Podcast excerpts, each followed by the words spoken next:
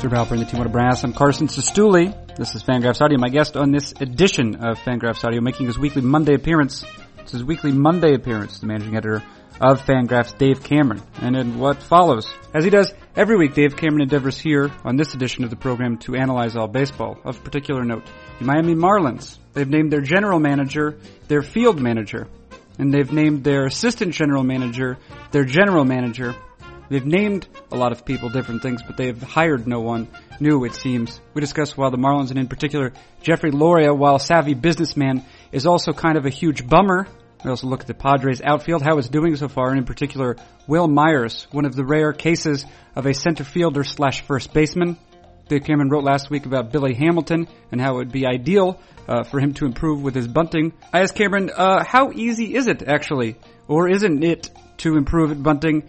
He answers that if I recall correctly. Finally, uh, um, Cameron provides some commentary, compares what this edition of the program could have been uh, to what it actually is. That would have been fantastic, and this is not. It is Fangraphs Audio. It does feature managing editor Dave Cameron, and it begins right now.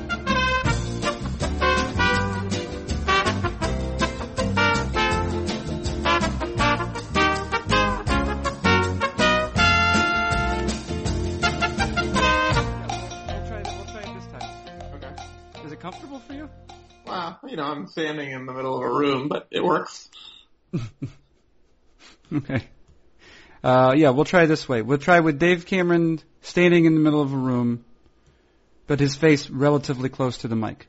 Yeah. That sounds like an overly long title for Fangraphs Audio. Well, we might not use that. Okay, good. That's possible. Uh, another one we might not use, but I guess I, I don't know, mostly, almost forced, almost forced to ask you about it is the, um, Marlins managerial situation? Yeah, they have a, a, a new manager who hasn't managed since the high school team in the 80s. Right. Yeah. It, it, but he has uh, general managed. Um, he ha- yeah, scouted and run a front office. Very recently, he's done one of those things very recently. As of yesterday. Yeah, right. Uh, can you can you? So it's not really a thing that happens anymore, right? Where the same sort of people who work as managers also work as general managers. There are not many instances, whereas I feel like in the past it might have been more frequent. Yeah, I mean, you didn't used to have specialized front offices. You basically just had a, you know, a couple people running a baseball team. Like the guy who owned it was also, you know, the manager and maybe played and, you know, traded people and signed people and sold concessions. I mean, you know, it used to be uh, much more of a jack of all trades kind of situation. But yeah, then, I mean, did Connie Mack do everything? I'm pretty sure. Yeah, yeah. and Branch Rickey and these guys. I mean, they were like you know setting up farm systems themselves while they were managing, and uh, right. So I mean, the game didn't used to be 500 people running a team. It was three or four people running a team, and nowadays you have everything broken out into its own little departments, and everything has become very uh, segregated and specialized, and and so this is a little bit of a throwback to the you know, 1950s back when teams couldn't afford to do what they can do now. And, you know, maybe Dan Jennings will be a really good manager. I don't, I don't think we even know how to evaluate managers. So I'm a little hesitant to evaluate managerial prospects because, uh, we don't even really know what makes a good manager. And maybe Dan Jennings will become one. Uh, but I would suggest that the Marlins probably don't know that any more than anyone else does. What, what do you think is the, if you were to guess, if you were to speculate as to the actual reason why they've done this, what would it be? Uh, they're cheap. they're, so they're paying Ozzie Guillen to not manage, and now they're paying Mike Redmond to not manage, and they're paying Larry Beinfest to not general manage. Uh, I think at some point they probably were just, uh, Jeffrey Loria specifically is like, I'm tired of paying people, uh, to not work for me anymore. So I've got this job opening and I've got these people who do work for me. I'm just going to make him do other work and rearrange people instead of bringing in someone from the outside. Uh, you know, Jeffrey Loria is notoriously uh, concerned with his own bottom line and his own profit, and I would not be at all surprised if this decision was made uh, because they didn't want to pay another manager a couple million dollars and fire him in 12 months. I mean, aren't there? My my guess is that Jeffrey Loria um, likes he wants to make money. He wants to profit from his investments. Is that yes. right? Yeah. That's pretty clear. But aren't there other investments that he could be making that would bum people out less? uh, I think he has done some of that. Uh, I'm not like an art uh, connoisseur, so I don't know exactly his reputation in the art world, but uh, I understand that he is a, a significant art collector, and um, I've heard some stories of people in the art world like him even less than people in the baseball world. Yeah, but it does seem, I mean, and maybe it would apply to arts too, because as soon as you begin commodifying a thing, an object that um, is also regarded as, you know, somehow, um, I don't know if spiritually resonant is the word, but it, that it, it has a, you know, some meaning for people, right? So you see a, painting by Picasso and you say, this has real, this is real beauty, right? This has real beauty in it. Now, maybe not everyone sees it, but some people value it quite highly. Um, uh, on an aesthetic level, if not if they can't necessarily purchase it. But so I guess yes, art dealing could be another way to bum people out, maybe. um, but it does it does seem as though owning a baseball team, the the way that you you typically hear owners meddling, I feel like, is in the cases where I think didn't it hasn't it happened with the Nationals a couple times where the guys they're maybe seduced by Scott Boras. Right. Um, or they think that they know something about baseball and they decide to get involved. Whereas Loria, when he's meddling, he just seems like he's just like, um, he, he is like a, he is a real miser. He's a miserly man. Yeah, I mean, I think, you know, uh, the Marlins are the team that is least run like a professional business than any other organization in baseball probably, which is interesting because they're also maybe one of the most profitable. Uh, so I guess if you're just looking at it from a dollars and cents perspective, they're doing just fine. But you know, like David Samson, who's the president of the team, is, uh, Loria's son-in-law, I think, or stepson, some, uh, some relation. Uh, and he basically got that job through nepotism. Uh, David Samson has been regularly shown to not be qualified to run a multi-billion dollar organization. Uh, you know, I think he appeared on Survivor and made a fool out of himself on that show. He's been publicly insulted by many other general managers. Uh, no one in baseball thinks very highly of David Samson, and this is the guy that Loria put in charge because he's related to him. And, you know, these are the kinds of things like, fine, the, Stein, the Steinbrenners run the Yankees, but it's not like George Steinbrenner just, you know, handed, handed the organization over to guys who didn't know what they were doing. Uh, they might have personality quirks, but the Yankees are obviously run in a somewhat more meticulous manner now than they were when George was in charge.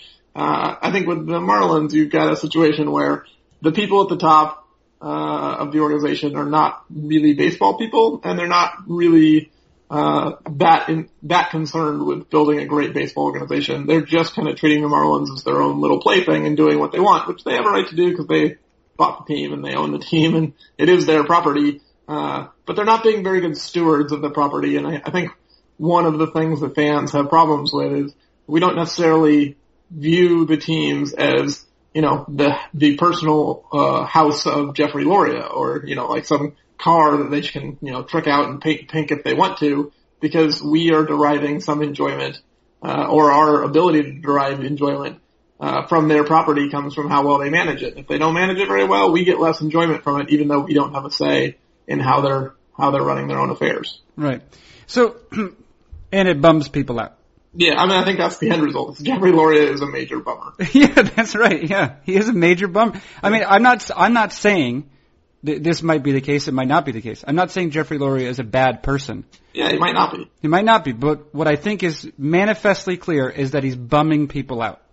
I think if we were to make one generalization from not having ever met the man and not interacting with him, so this is clearly not, uh, you know, we know Jeffrey Loria, we have inside information. This is just outsider's view Jeffrey Loria strikes me as perhaps a bit selfish, which maybe most baseball owners are and, and maybe most rich people. That might be why they're rich in the first place. But Jeffrey Loria seems much more concerned with what he thinks and what he wants than what anyone else wants. And so he makes self-interested decisions that's kind of hurt other people and he doesn't seem to care. Doesn't seem to care. All right. Uh, and so you say, so they've hired, they've, they've assigned, I shouldn't say they hired, they have assigned Dan Jennings to manage the team. Uh, will they be hiring? Will they be assigning someone else to general generally manage the team? Yeah, I believe Mike Hill uh, is going to take over as the GM. He was the assistant GM before. Right. And so they're uh, they're just rearranging the front office essentially. Uh, Mike Goff, who was a advanced scout, is now going to become the first base coach or the bench coach, which is kind of the manager's right hand guy. So they're taking two guys out of the front office and putting them in the in the, in the clubhouse.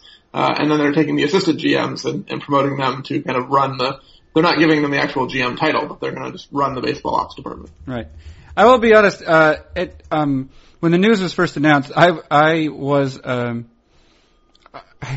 I misunderstood it, and I thought the uh, right-handed reliever, or sorry, left-handed reliever Dan Jennings had been assigned, uh, especially because I thought that because he had pitched for the Marlins every year up till last year. You know, I will say, uh, last night when it kind of broke that the Marlins were going to make a shocking selection as their new manager, and it was someone that people hadn't guessed, uh, I got somewhat sort of irrationally excited at the idea of Ichiro taking over. Not that it was going to happen, but he is on their team, and he is uh, hilarious. And uh, Ichiro running a team would be the most entertaining thing in baseball. Like I don't, I would watch every single Marlins game the rest of the year if Ichiro was their manager. I think uh, that would have been fantastic, and this is not. this is not. Yeah. Yeah. Is it really out of the box? It's not. I mean, it's it's different. That's a fact. But I don't. They're not like, oh, this is the way. Um, the last player manager I believe was Pete Rose. Yeah, that doesn't go so well for him. That's right. Well, yeah. yeah. that didn't go so well. But the I, the concept of a player manager is a compelling one. Yeah. No, I mean, I think like you know we'll never see it again because the role of the manager is now so much about handling the media, uh, and so much of what he has to do is kind of you know forward public relations type stuff that you'll never see a player have to prepare for games and and do all his own stuff in order to be a com- you know a competitive major league player and also handle all the duties of a manager. I just don't think we'll ever see it again. But it would be fun, and they, if you were ever going to do it, Ichiro might be the most fun. Yeah. Uh, what are what is the status of? I, it's probably not his actual spoken English, but his willingness to speak it in public at this point. Yeah, he doesn't do it all that often, but he, you know, I think he's most famous for his All-Star Game speeches back when he used to make the All-Star team. Right. Uh, he would give these uh, profanity laden uh, kind of pep talks to the American League All Star teams that were uh, always considered the highlight of the All Star game by the players in the American League clubhouse. They loved hearing Ichiro just cuss up a storm in English, and uh, they say every time he gets on first base, he could have like a, a long conversation with you with no problem. So he he certainly could uh, you know speak it well enough to uh, communicate if he needed to be if he needed to, but you know he chooses generally not to. Right. Yeah, he would seem to me the sort. I mean, I, right in choosing not to, that actually seems like like a like in a like a smart, calculated maneuver, right? Where he's just like uh, he's set a precedent of not speaking in public so that he doesn't have to continue to do it. Yeah, I think when I got married, uh, one of my wife's uncles came up to me at the wedding and he said, "I'm going to give you a, a secret tip. Uh, here's what I want you to do for the first like year of your marriage, you need to do all of the dishes and you need to do all of the laundry and you need to make the bed and you need to clean up after yourself and after her and you need to do all of these things so poorly that she will never let you do them again for the rest of your marriage. Yeah. And I think this is basically the, the idea. Is Ichiro's like, yeah, I can speak English, but I don't want to. I don't want to have to do it, so I'm going to do it poorly or pretend that I can't so that I don't ever have to again. Yeah, sounds, sounds smart. Sounds smart. And have you, have you, uh, have you taken advantage of that? I got fired from the laundry and the dishes very quickly. Oh, all right. From the dishes? Yeah, well, you know, I think I do not pre-scrub as well as oh, maybe yeah. I'm supposed to pre-scrub. I just think, you know, we have a dishwasher, it's supposed to wash dishes, but apparently it is the, uh, uh, I don't know, name a bad baseball player of dishwashers. Yeah, well, yeah, a dishwasher, I don't know. Maybe there's some models out there. Listeners, if you have any suggestions for good good appliances, go ahead and just leave them in the comments section. Uh, let's talk about not that anymore, though. um, um, uh, yeah, all right. So, well, but anyway, the the last point with regard to this, like, they hired him, and it's a weird situation. And I guess what? I mean, they're not. Uh, the team hasn't been miserable, right? Well, they haven't been good. I think this, this is another situation where uh, the Marlins convinced themselves they were comp- competitive, uh, a little bit like the Padres, maybe, but even with like, a worse roster uh, when they when they weren't really. Not that the Padres can't be competitive, but both of these teams I think made a bunch of moves to say we're going to be really good this year, and then you know the White Sox probably fall in this bucket too. They aren't they aren't that good. Like the moves they made, they got some players who you know used to be good uh, or aren't as good as people think they are. Uh, and you know, I think the roster in whole was overrated, and you know they weren't ever likely to be able to keep up with the Nationals, so they were kind of a fringe wild card contender. Um, you know, I think when you take a 500 team and you have a few people get injured, you end up with a 425 or 450 team, which is what the Marlins have been so far. Right. Uh, I mean, uh, in, in, that regard, do you think Redmond's firing from the Marlins is pretty similar to Roenicke's from the Brewers? Yeah, probably. I mean, I, I don't know that. Again, I'm not thinking that I can evaluate managers. I don't know if Mike Redmond's a good manager or a bad manager. I did vote for him uh, third in the National League Manager of the Year balloting last year, so you know there's that. Uh, and I would imagine he'll get another uh, chance to manage. There's been speculation that he could eventually manage the Blue Jays because he he came from Toronto. I think when the Marlins hired him initially. Um, but I think Mike Redmond will get another job and probably turn out to be a, a fine major league manager when he's not uh, working for an organization that uh, does some really silly things. Right. All right. Uh, let's talk about another team on the uh, exact opposite um, coast, and that's the Padres currently, um, who uh, when you talk about teams that have maybe convinced themselves they were in contention, uh, well, the Marlins are six games out right now of uh, first place New York Mets, which is a strange sentence to have uttered anyway. Uh, but the uh, San Diego Padres are also six games behind um, in a slightly more competitive division. Um, but uh, the, the one thing that that uh, has piqued my interest about this, and I think a um, a commenter noted it in your chat, your most recent chat, is that the Padres currently have a first baseman who, because he's filling in for Yonder Alonso, but who's also their center fielder. Yeah. And I was wondering about instances, and I think I could think, I think both, I think Lance Berkman and Wily Mo Pena are, are players I remember playing both first base and center field, but you don't see it often. Yeah, Darren Erstad is probably the most famous. Uh, he was actually a really good defensive center fielder and a really good defensive first baseman, uh, but he couldn't stay healthy, so that's why he was kind of moved back and forth between those two. Uh, which Wil Myers might be a similar case, is, you know, he's potentially going to play some first base, uh, due to injury problems, not so much because the Padres realize he's not a very good defensive center fielder. Uh, but I think there might be even not to just move away from the Padres too quickly. There's a maybe an even more interesting case in Seattle where Brad Miller is currently a shortstop slash designated hitter, which you don't see. Probably you probably see that even less often than the first base DH uh, first base center field combination.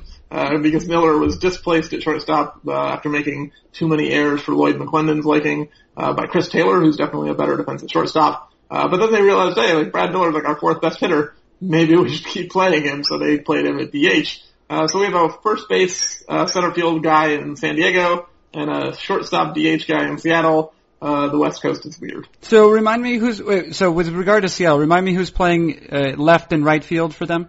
They have Dustin Ackley in left. Uh, Nelson Cruz was originally signed to be the DH, but they've stuck him in right field because they just can't go an entire year without a disastrous outfielder. They just, you know, have to carry on the spirit of Raul Ibanez and Jason Bay and uh, all these guys. They've stuck out in Safeco Field. So Nelson Cruz is playing a lot of right field. Uh, Seth Smith spends some time in the outfield, uh, but also DHs some. So Miller's kind of in a rotation, uh, especially while Austin Jackson's hurt, of like kind of outfielders, kind of DHs, uh, probably, you know, in the lineup for their bat and we have to stick them somewhere, guys. So, okay, even presumably, say, let's say Miller's not even a league, say he's not a league average shortstop. Which UZR actually says he is. I mean, not that, you know, everyone buys into UZR, but by the defensive metrics, Brad Miller's fine. He just makes some bad throws. Like he's got a throwing problem. Right. Uh, but range wise and like he can handle the position if you can just deal with the fact that he's going to make some bad throws. So, okay, so he can trick UZR into thinking he's average. Yeah. He's been he's played at shortstop for, for what the entirety of his minor league career. Yeah, and in college. And in college, he's decent enough so that at least it's not shocking to see him at the position. Yeah, he's a at least reasonable option as a major league shortstop. Right. Okay. So is it? Wouldn't you presume that you could? Um, or I guess I wouldn't say would you presume. What is what would have to happen? What is the what would be the process of saying to Brad Miller, "Hey, listen, and how much better would he be, if at all, than um, than putting him in right field instead of Nelson Cruz and, and allowing Nelson Cruz and Seth Smith, for example, to uh, to share DH duties? Yeah, so they put Brad Miller in the outfield once last week. It was his first ever game in the outfield. He didn't get any minor league time. You know, they just kind of let him shank, and shag some balls in the outfield uh, before games, and then stuck him out there. And then after one game, they put him right back at DH. So uh, it seems like there's some inexperience there that they're not willing to live with. Uh, whereas Nelson Cruz at least runs in the right direction of the ball all the time. and I think it, for a lot of managers, that's really all they want. I mean, you know, I think when you talk about kind of older school defensive evaluations, they generally just want you to not look embarrassing. And Nelson Cruz can't get to anything. He doesn't have any range, but he doesn't look awful as long as you don't look at like the spray chart of where hits fall in when he's playing the outfield. Whereas presumably Brad Miller's added level of athleticism would allow him to get terrific jumps in the wrong direction. Yeah, right. I think that's kind of what they're, they're looking at is he's going to break the wrong way and he's probably going to misread some balls and he's going to throw it to the wrong base occasionally, but he's also going to cover some ground. And I think if they, you know, this is kind of what we saw with Mookie Betts last year, right? Mookie Betts moved to the outfield and they're like, man, this guy's a really good athlete, but he doesn't really know how to play center field yet. And then after, you know, spring training, playing it all, you know, all spring and coming out now, Mookie Betts looks like a fantastic defensive center fielder. So it takes some time. There's a learning curve. Uh, but I think, you know, if the Mariners or some other team decide that, uh, Brad Miller isn't worth playing at shortstop, uh, in the future, which I think is an arguable case, I, I would just stick Brad Miller back at shortstop because I don't think Chris Taylor can hit. Uh, but if he does eventually transition to the outfield, I think his athleticism and speed make it perfectly reasonable that he could even be a quality defensive center fielder at some point. Uh, and he can hit. So, you know, my man crush for Brad Miller lives on. Do you, do you see any substantial difference, actually, now that I wonder, uh, between, um, mm, Brad Miller and Marcus Semien, who's also in that same division? I think Miller's actually better defensively than Semien. uh, so, and I think, you know, Brad Miller probably has more power long term. Like Semien's, you know, certainly hitting for a lot of power early, but I think Semien's probably a little bit more of a doubles guy where, uh, you know, Brad Miller's not going to hit 30 home runs, but he actually hits the ball like pretty, pretty hard, pretty mm-hmm. consistently. Uh, I think when I was looking at it last night, uh, Brad Miller like 52 or 53% of his hits this year have gone for extra bases. And the guys who have done that are generally like big hulking sluggers and Gregor Blanco, uh, which is, you know, another odd little guy hitting for power. But, uh, Brad Miller actually hits the ball pretty hard and he hits for power and, um, he probably runs a little bit better than Semien as well. Uh, so I think, you know, they're similar kinds of players. I would take Miller over Semien going forward. Uh, but you know, same kind of archetype of player, yeah. Yeah, I would, yeah, I would say, uh, yeah, similar player. It should be noted that Brad Miller's hit all those extra bases while playing, uh, at, uh, Safeco, which I guess maybe the left field is less terrifying than it used to be, but still not great for right-handed hitters. Well, he's a left-handed hitter, so that's good news. Brad Miller? Yeah. Oh yeah, well Marcus Semien's a right-handed hitter, is what I would like to inform you now. Okay, good. Well, and, the good thing Marcus Semien doesn't play in Safeco. Yeah. Uh, I also will, um, my, uh, it's definitely, almost certainly, um, my considerable bias in the direction of Marcus Semien. Uh, but I will, I will dissent from everything you just said regarding how Miller's better. That's fine. I mean, you know, I think there's an argument made that, you know, Semien might be a little bit better. I think they're both above average major league shortstops with significant defensive issues. Mm-hmm. Maybe more significant in Semien's case. You have to think the bat is a lot better. Yeah. Uh, which maybe you do. I agree with it. He's made some ugly, ugly plays over there, and uh, yeah. Uh, so oh yeah. So but let's return to the the. Can you think of any other? Well, you did come up with one. Oh yeah, Darren Erstad. The center. So here's why it's unlikely. Center field is a position which tends to require, um, well, tends to require quite a bit of range, or at least players who possess range are assigned there. Um, uh, and so the opposite is true of first baseman. So why, how, what are the circumstances do you find if you can create like a taxonomy uh, uh, under which players are are playing the both. You mentioned one in the case of Erstad, where maybe it was it would be helpful. Uh, it would be helpful for him because it would uh, he would get injured less. Yeah.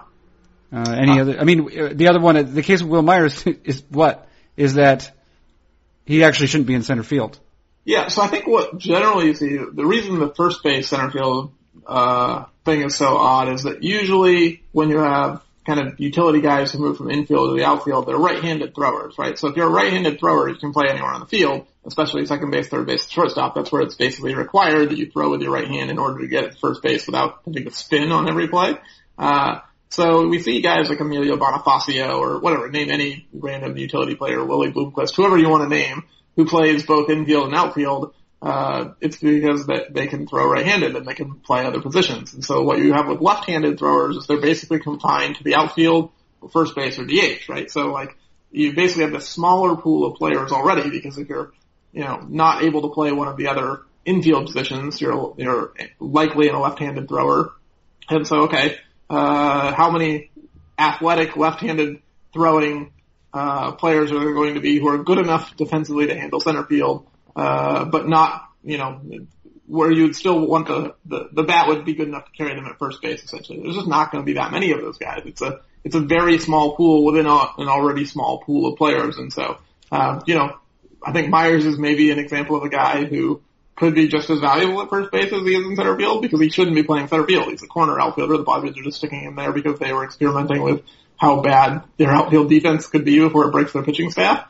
Uh, and Myers is, you know, not a very good defensive outfielder in general, certainly not a good defensive center fielder. So this is a guy who you could say, you know, he might be just as valuable at first base. It's not like we're taking, you know, Peter Bourjos and sticking him at first base where he loses all his defensive value. Myers' value is really in his bat. If you play him at first base or center field, it's probably not that different. And um, I think that who who are they? playing? They're playing uh, what Will Venable in center and Abraham Almonte. Yep, right. It's not their backups aren't so good now that they traded Cameron Maybin away. Uh, and Cameron Maybin actually is playing fairly well for Atlanta, uh, making that trade look a little questionable. Wait, what is B.J. Upton then? He's rehabbing, and I think it'll be interesting to see when he comes back because uh, B.J. Upton, I think we're pretty sure at this point probably can't hit big league pitching very well anymore. And eventually Yonder Alonso, who was their starting first baseman, will come back. And so when Alonso and Upton are both healthy, they have a chance to at least kind of use Wil Myers as like a platoon guy, uh, where they can go defense in center field with Upton or offense in center field if they want to play Alonso at first base. Uh, my guess is they'll probably just stick Alonso back at first base, uh, stick Myers back in center field and, and roll with their preseason arrangement, just make Upton their fourth outfielder. Uh, maybe he'll come in for defensive purposes and Myers will sub out or Alonso will sub out, but uh, my guess would be we'll probably just see the Padres keep rolling out their Upton, Myers, Kemp outfield for as long as they can. How did that happen with BJ Upton? Even as recently as what 2012, he was decent. Yeah, I think 20, yeah, 2013 even maybe, because that's when the year he got the big contract, right? Well, yeah, in uh, between those two. Yeah. yeah right. So, yeah. Like, I mean, right, a couple of years ago he could hit, and then he just forgot. Huh. Yeah, he just started striking out a little bit more. His BABIPs have been lower. I yeah, I mean, I think, you know, uh, trying to figure out why guys crater is tricky because, uh, you, you can look at it and be like, well, you know, he has some recent history that suggests that this won't last and then it just keeps lasting and you're like, oh, uh, we have Dan Uggla who was good and then he wasn't. And now you have another Dan Uggla. It seems like the Braves are good at identifying these guys except for, you know, in the wrong direction. Yeah, well, it's the, so is this the, is that the, what are the fears do you think um, one associates with uh, guys who have contact problems to begin with. Because you say, well, if if this, if he makes a little bit less contact, then that that's going to be it's going to be a difficult package. Yeah, I mean, I think it's not even so much the making less contact. It's that, and I think Tony Blengino's written about this with regards to Giancarlo Stanton. Is when you swing and miss as frequently as some of these guys do, and this is maybe a concern with Kris Bryant and Javier Baez and some of these young players who come into the big league this year uh, when you have contact rates between like 60 and 70% or even in the low 70s, you have to make really hard authoritative contact, uh, when you do hit the ball in order to be useful. So, you know, if you are swinging and missing a third of the time, uh, or you're missing on a third of your swing, like that's a better way of saying it, uh, and you, then your quality of contact diminishes by even 10%, you can go from really good to not that good in a hurry. And I think, uh, you know, this is maybe another example of Matt Kemp, right? Like Matt Kemp's always going to strike out between 25 and 30% of the time. And when he's really good, it's because he's running a 360 BABIP and hitting the crap out of the ball. And when he's like, you know, maybe not at 100% health and the ball isn't going as far and he's not hitting at 100 miles an hour off his bat all the time, uh, his contact rates are too low for him to sustain being a really good hitter. Yeah. Uh, last thing about which I'll ask you. Um, uh, this, uh, we were talking about some, well, there's a couple of, uh, um, segues available to us here. We've talked about center fielders. Uh, we've talked about players who've converted to center field uh, when we were, um, uh, or at least to the outfielder, mentioning Brad Miller. Um, we're talking about hard contact. Uh, uh, you wrote last week about Billy Hamilton, uh, who did who did convert to the outfield and is seemingly playing the center field quite well at this point. Yeah, I don't actually remember writing about Billy Hamilton. What did I write about Billy Hamilton? You see, he needs to bunt. Oh yeah, I did write the Billy Hamilton to bunt. That was like five days ago. It was la- it was last week. Today's Monday. You did yeah. it last week. But the yeah. thing about which I'm curious is because one of within that post you um so I was watching a game and I think that this is pretty standard commentary from a certain sort of broadcaster. Uh, I forget who which teams even were playing, but um, a player tried the to. The Reds were probably one of them. No, it didn't involve Billy Hamilton specifically, oh, okay. but it involved bunting. A guy didn't put down a bunt, is the point. Okay. And then the the commenter made. Maybe I'm being slightly ungenerous here, but he's he said he said something effective. Like maybe it was, he even said in my day, etc. Anyway, he said that that's a skill you need to have. You need to be able to put down a bunt, right? right? And I would, first of all, I'm wondering because I feel like I've read something that, that would supports this notion. Is that is it is it possible that players are no better or worse at bunting now than they have been in the past? Uh, well, yeah, it's, it's possible. I mean, I don't think we can, we don't have enough evidence to say for sure one way or the other. So yes, it's possible. I think it's probably likely they're worse at bunting now mm-hmm. because, uh, it's easier to hit home runs than it used to be, uh, especially a hundred years ago or something when offense was really scarce.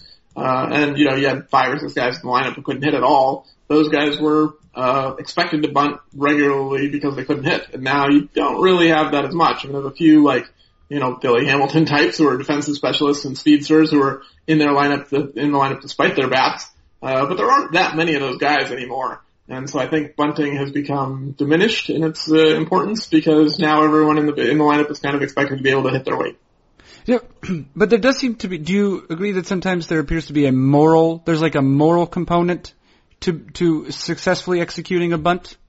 Uh, I, so I, I agree that people think that. So I agree that the commentator probably is offended by the fact that, you know, whoever you were watching didn't get the bunt down. Yes, there is a, there's a quality of indignation that accompanies yeah, right. a failed bunt attempt. Yeah. I mean, I think people think it's easy, right? So like, I, I think people see it as you just turn your bat around and don't worry that 98 miles an hour is coming at your face you just get, you know, get the bat on the ball, and that's all you have to do. It's super simple. And then if you actually talk to baseball players, they're like, man, it's actually really quite hard. Like this is this is not nearly as easy as, you, as it looks. Uh, and I think you know Jeff Sullivan's written a few posts about this, where like the success rate on bunt attempts is not not nearly as high as people think. People right. want it to be like ninety five percent. It's like fifty percent. Right. Yes. Yeah. And I think he did it in uh, at least one post in the context of the shift. Yeah. Uh, players who are shifted on, and you do hear um, this refrain. Uh, well, why don't they just bunt against the shift? You do that. You do that for a couple days, and they'll never shift you against against you again. Right. I talked to a few major league players about this, and asked them that specific thing. Like, hey, you get shifted this amount. Why don't you bunt? And they're like, yeah, it's really hard. I don't think I can do it very well. Right. And if they spend time doing that, theoretically, I don't know. Yeah, it just, it's yeah. They they just let them just let them do let him do. I mean, obviously, it's good. It would be good to have the skill. But so my point is, you say Billy Hamilton should get better at bunting. What do you think of the odds that he could get better at bunting? Because presumably he's attempted it before. Well, I think that's one of the things we don't really know, right? Like we don't know how much time Billy Hamilton is spending on this. We don't really know what the bunting aging curve looks like. Uh, when I was researching that post, I did kind of look at guys, uh, since we have 2002 to 2015 bunt data from Baseball Info Solutions. I did look at guys who were early in their career were low success rate bunters and tried to find guys who were higher success rate bunters. And Dee Gordon is one example of that. Dee Gordon has turned himself into a pretty good major league player, at least a, an average, maybe even above average major league player, uh, partly because he's gotten better at bunting and he's using his speed better. Um, and so I think there is some possibility that Dee Gordon could, uh, or that Billy Hamilton could kind of follow in Dee Gordon's footsteps and say, you know what? I probably swing and miss too much, uh, in an attempt, a, a silly attempt to hit for power uh, I would be better off, you know, remodeling my swing and trying to improve my bunt uh, outcomes in order to get on base more often and use my speed. I think if, if Billy Hamilton at some point comes to realize that his current approach isn't working, uh, Dee Gordon's not a terrible person for him to try and emulate. So I was looking at, uh, yeah, you mentioned 2002 to 2015 for that search uh, regarding bunters. I just did one since 2010, and there are there are actually there's like 10, 11 guys who have actually posted bunt hit rates uh, above 40%, or yeah. or essentially a 400 OBP. I think Leonys Martin is like almost 50%, right? Yeah, he's very high. Ben Zobrist, I, it depends where you set the cutoff, but Ben yeah. Zobrist has been successful on 20 of 40 attempts. Yeah. Right. Uh, you know, Chris Heisey, Jose Reyes, you know, some, you know, a bunch of names you would anticipate. But, um, is there anything, I, guess, this might be in, sort of in the direction of game theory, is there a suggestion that they should be bunting more? Well, I think that's the tricky thing, right? It's like if you're 50% bunter when you bunt 40 times, you're not going to be a 50% bunter on bunts number 41 through 50 because you have, through your own expertise, selected out that these are low quality opportunities that don't justify a bunt attempt.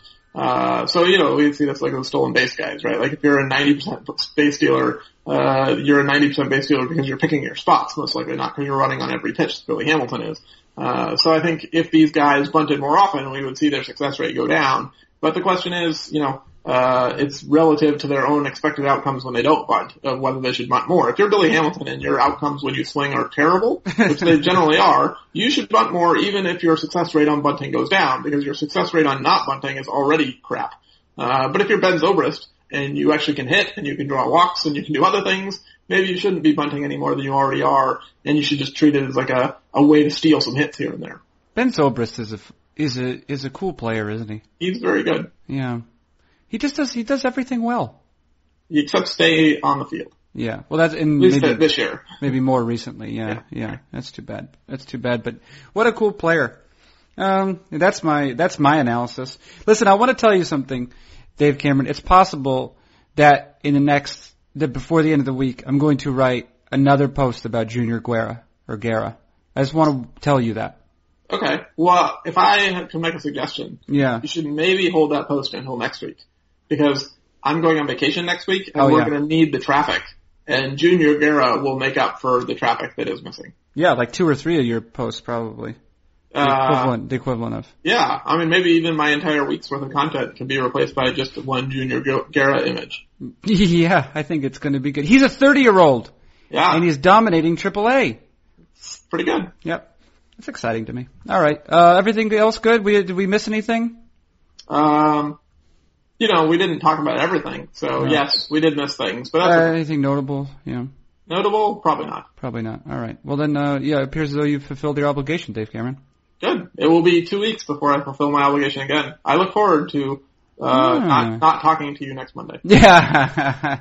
uh, I wonder, we've previously had Jeff Sullivan fill in for you. We could do that again or, uh, Well, next Monday is Memorial Day, so you may want to oh. record on a different day unless you're going to uh, try and entice someone to give up uh, their burgers and Yeah, that's cookouts right. and, and flags and all the things that happen on That Memorial happened on Memorial Day. Yeah, yeah, yeah, yeah, yeah. Well, maybe we'll find. There's we have a couple of new people who interest me.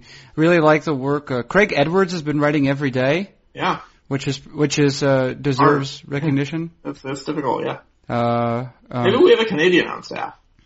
Do we have any more Canadians? yeah, but there- I'm not Canadian though. I'm not going to take the Monday off. I'm going. To, I am going to take the Monday off. You're, you're kind of French. Yeah, sort of. Although no French person would think that. right, well, you're more French than the rest of our staff. Yeah. Um, all right, we're we're we're, we're done. Uh, we're done. We're done. Uh, uh, Corey Kluber, Chris Sale today. That's going to be a good one. Uh, it should be a good matchup. That should be a good one. All right. Uh, thank you so much, Dave Cameron. You're welcome. That has been Dave Cameron, managing editor of Fangraphs.com. I'm Carson Cistulli. This has been Fangraphs Audio.